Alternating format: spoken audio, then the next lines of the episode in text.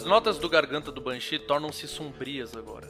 A temperatura em volta é fria, a atmosfera sufocava todos, um ardor em suas peles e olhos. Tudo era uma simulação do interior da cripta.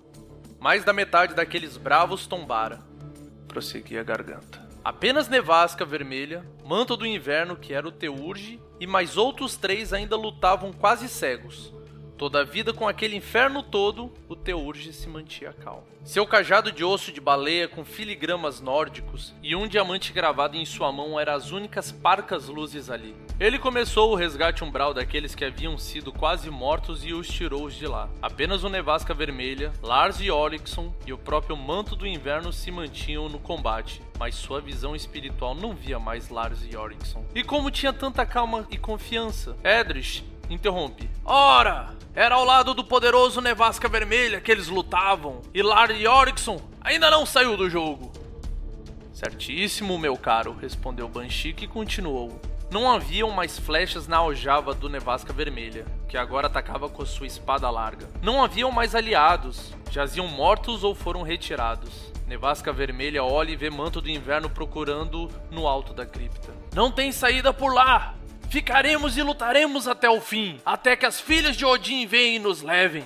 Nevasca Vermelha é interrompido quando a ponta do cajado toca bruscamente em seu focinho. Então vê Manto do Inverno sorrindo e olhando para onde seria o sul.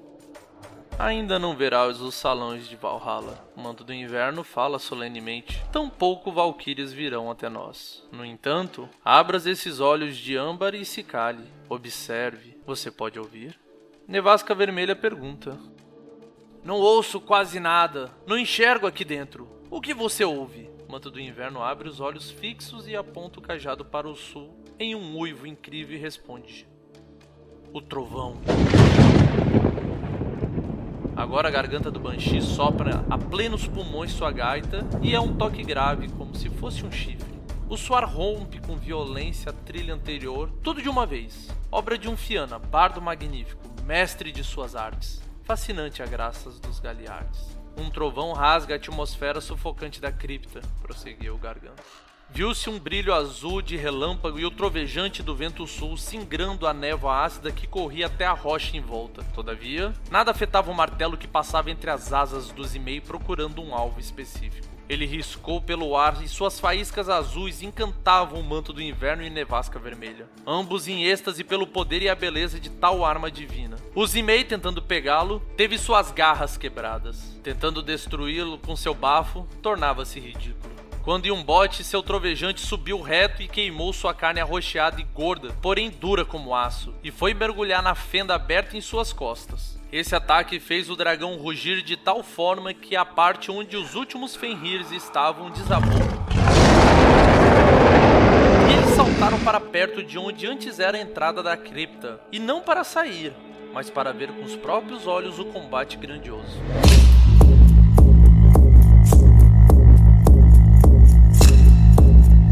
Zimei, preocupado, procurando uma saída, tentava conjurar feitiços em vão. O trovejante, rasgando-o por dentro, quebrando os seus ossos, havia encontrado seu destino. A mão feroz de Lars Yorks. A plateia do Garganta do Banshee urrava brandavam palavras de força e glória. Eldritch e Anthony, seguindo os outros Garou, formavam um coral. Ai, Fenrir! Eles gritavam e batiam suas canecas em brinde. Até os demais metamorfos que a essa hora já haviam se juntado ao grupo aplaudiam e festejavam.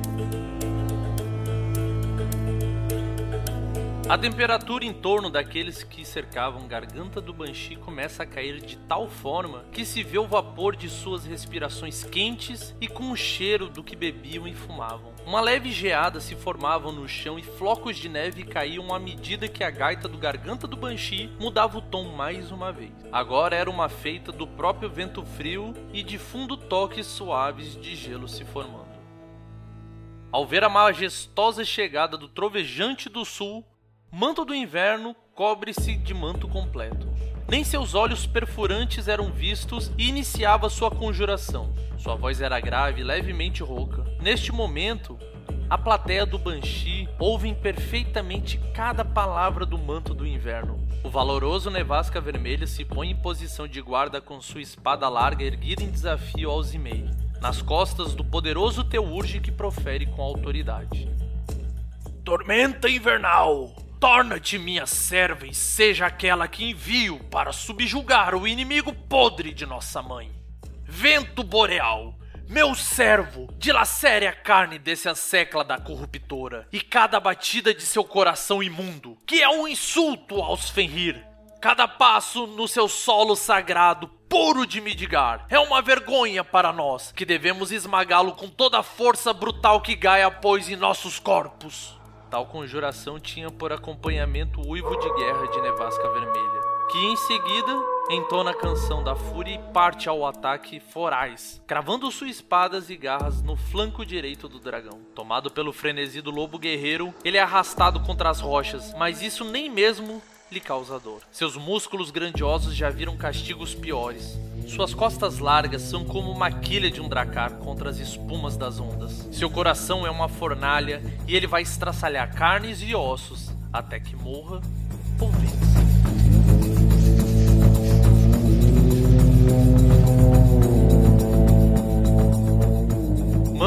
Inverno de súbito abre seu manto alvo e o capuz vira para trás, mostrando uma luz prateada vazando de seus olhos e uma trama de cristais de gelo de igual brilho cobrindo sua pele que agora era azulada. O frio era insuportável até para os garous. O tornado gelado golpeava incontáveis vezes o couro do Zimei que não conseguia fugir dali.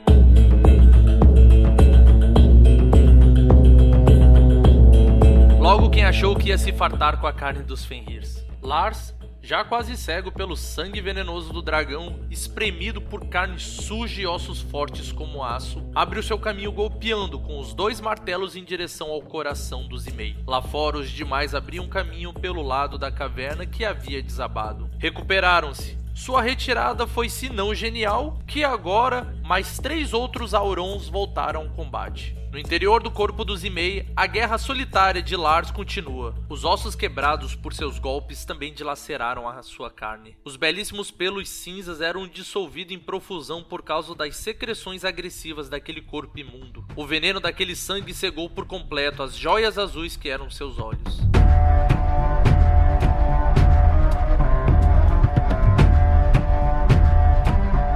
Dramática era a melodia do Banshee, e o ambiente, além de frio, tornara-se sufocante, e o silêncio apreensivo de seus ouvintes tornara tudo cada vez mais impressionante. O frio de Jotunheim fora invocado na caverna pelo manto do inverno. Parte daquele reino agora estava ali, e era como se o próprio baú dos invernos fosse aberto com suas rajadas de vento açoitando os Zimei. Uma de suas asas foi violentamente decepada pela espada do Nevasca Vermelha, que agora atacava a base do pescoço do dragão, golpeando como quem derruba árvores imensas, e as últimas pedras eram tombadas pelos Fenrir, que voltavam para dentro da caverna. Agora o manto do inverno se juntava a eles e os liderava ordenando um ataque único localizado com a fúria do Fenrir. Caçando sua enorme presa, os dois lobos de fúria abrasiva e rubra atacam com as patas da frente e um terceiro na garganta do Zimei, que urrava de dor e medo. Se é que é possível tão desprezível ser sentir medo, cursando um banho de sangue incomensurável capaz de cobrir toda a neve embaixo e jorrar pelas paredes da caverna. Nesse momento, o Nevasca Vermelha fazia jus ao nome que tinha, pois coberto estava com sangue vermelho e mal cheiroso do dragão. Lars e Olixon já havia esmagado o suficiente e já podia ouvir aquele som pulsante que procurava, o coração do Zimei. Mais uma trovoada é ouvida, continua o bandido. Que imita perfeitamente o coração movido pela Wyrm do dragão.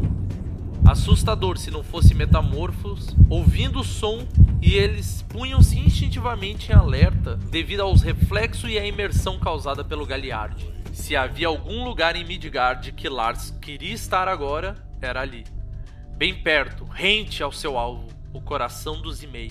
Guiado apenas por sua audição e olfato, aquele fantástico filho de Fenrir deixa os dois martelos pendendo pelos fiéis e em seus antebraços enormes. E sim, ele crava as garras e presas esmagando com toda sua força, várias e várias vezes, contada pelos galiardes de sua tribo, a massa latejante do coração do dragão. É impossível dizer por quanto tempo o corpo absurdamente vigoroso de Lars suportou. Aquele esforço sem vacilar por um segundo sequer. Lars entrara em frenesi. Seus músculos grandiosos e fascinantes não haveriam de recuar ainda que ele morresse. Até que os batimentos, antes poderosos daquele coração enorme, puseram-se a reduzir ainda que lentamente, porém a dor causada fez o dragão ir sufocando e cabaleando em direção ao centro da caverna. Manto do Inverno ordena que todos recuem e observe. Nevasca Vermelha trazendo consigo uma lasca gigante da carne dos Imei também obedece. Olhem e contem até o último dia de suas vidas. Manto do Inverno sorrindo falava e apontava para o dragão agonizante. Isso é o que somos. Nossa tribo majestosa é o que mantém a frente e a última a cair quando se trata de defender a mãe. Isso é um filho de Fenrir. Contemplem sua fúria, ouço trovejante em suas mãos. O corpo do Zimei tomba ruidosamente na neve. Ainda quase viva a fera da Wyrm tenta um último feitiço em vão. Tudo o que fizera, de nada mais valia. Não foi capaz de resistir à força de Lars, que esmagou seu coração e agora tomava o trovejante do vento sul mais uma vez em suas mãos, apontando a esmo e invocando seu primeiro relâmpago avassalador que rompeu o ventre dos Zimei espalhando sangue e pedaços queimados de carne, abrindo caminho para o poderoso Aron que saía de forma soberana do interior daquele que havia até então sido seu mais forte oponente.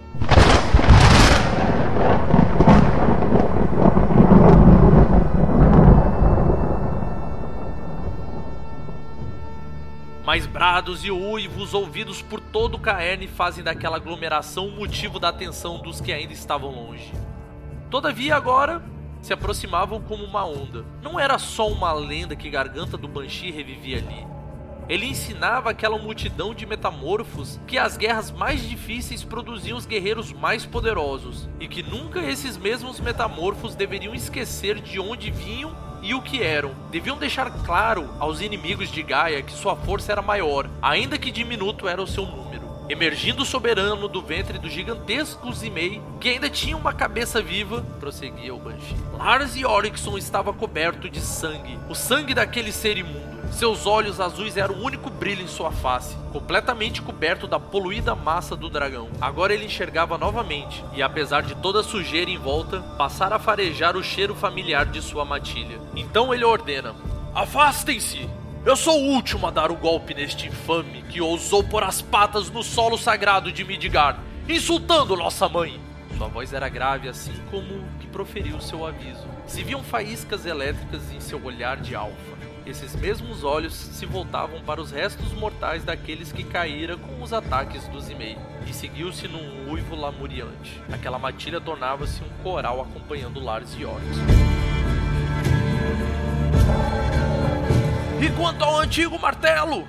O que houve? Alguém pergunta ao Banshee que de pronto responde que depois daquele banho de sangue foi entregue ao Nevasca Vermelha, antepassado de Eldritch. Agora ouçam! Falou Banshee e de sua gaita saía agora uma canção grandiosa própria das sagas eternas. Em voo vertical e resoluto, Lars vai ao teto da caverna, continua o Banshee.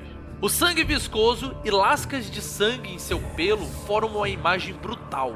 Mal se vê o que é a armadura e apenas o elmo de Kovalder em chamas se mostra na escuridão. Lars junta suas mãos cabo do trovejante, erguendo sobre sua cabeça flamejante, e agora toda a força de seu corpo perfeito é impulsionado para destruir de uma vez por todas os Imei. Ele desce como um relâmpago vivo, rugindo vigorosamente em direção aos Imei. Então.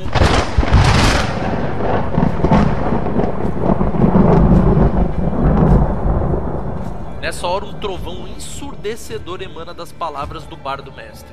Trovão esse fiel em sonoridade ao que Lars produziu séculos atrás. O golpe cadente de Lars fez com que o corpo dos Zimei desaparecesse no clarão e na explosão de pedras da caverna. Só havia agora uma cratera, o chão queimado e os companheiros orgulhosos, não apenas por seu alfa, mas um trovejante se manifestando é um milagre indescritível aos Fenrirs. Na saída, mais um relâmpago desmorona a entrada da caverna. Manto do Inverno ainda congela os escombros selando o lugar por séculos. Uma feliz e orgulhosa matilha retorna para a geleira proibida. E o salão do Jar Yvglaf viu por dez dias e noites de comemoração, canções, disputas, banquetes e bebidas. Tudo que põe em festa os corações dos Fenrirs. Seguiu-se no final desses dias um solene desafio do Yar Yglaf, a espada que rompe os céus. Não era usurpação, mas sendo o portador do trovejante do vento sul, Lars Jorgson, o Siegfried reencarnado após várias luas, tinha direitos e poderes. Tão nobre o desafio for aceito, alegremente pelo Lar e Yaglif, seguiu-se então um duelo perigoso demais. Ainda que sem ódio, pois os dois entendiam sua grandiosidade e deram o melhor um contra o outro. Por fim, o poderoso Lars, o Siegfried reencarnado após várias luas, senta em seu trono e sua insofismável autoridade fez-se por anos até ele vir para cá, não como um pirata, mas como um rei que compreendeu que sua fúria serviria melhor à guerra de agora. Bem, meus nobres, continua sorridente Garganta do Banshee o seu discurso. Disso todos os filhos do Fenrir dão credo e conhecem toda a saga, mas aquele que acordou esta manhã, com todos nós renascidos, pode deixar mais claro.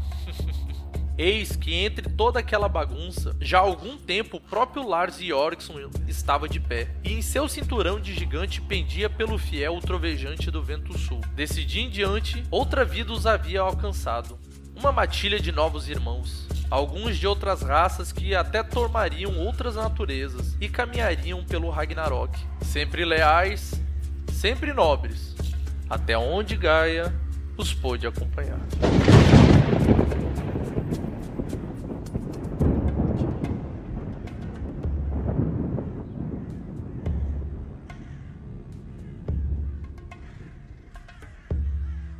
Você ouviu Crônicas da Sexta Era O Dragão Podre.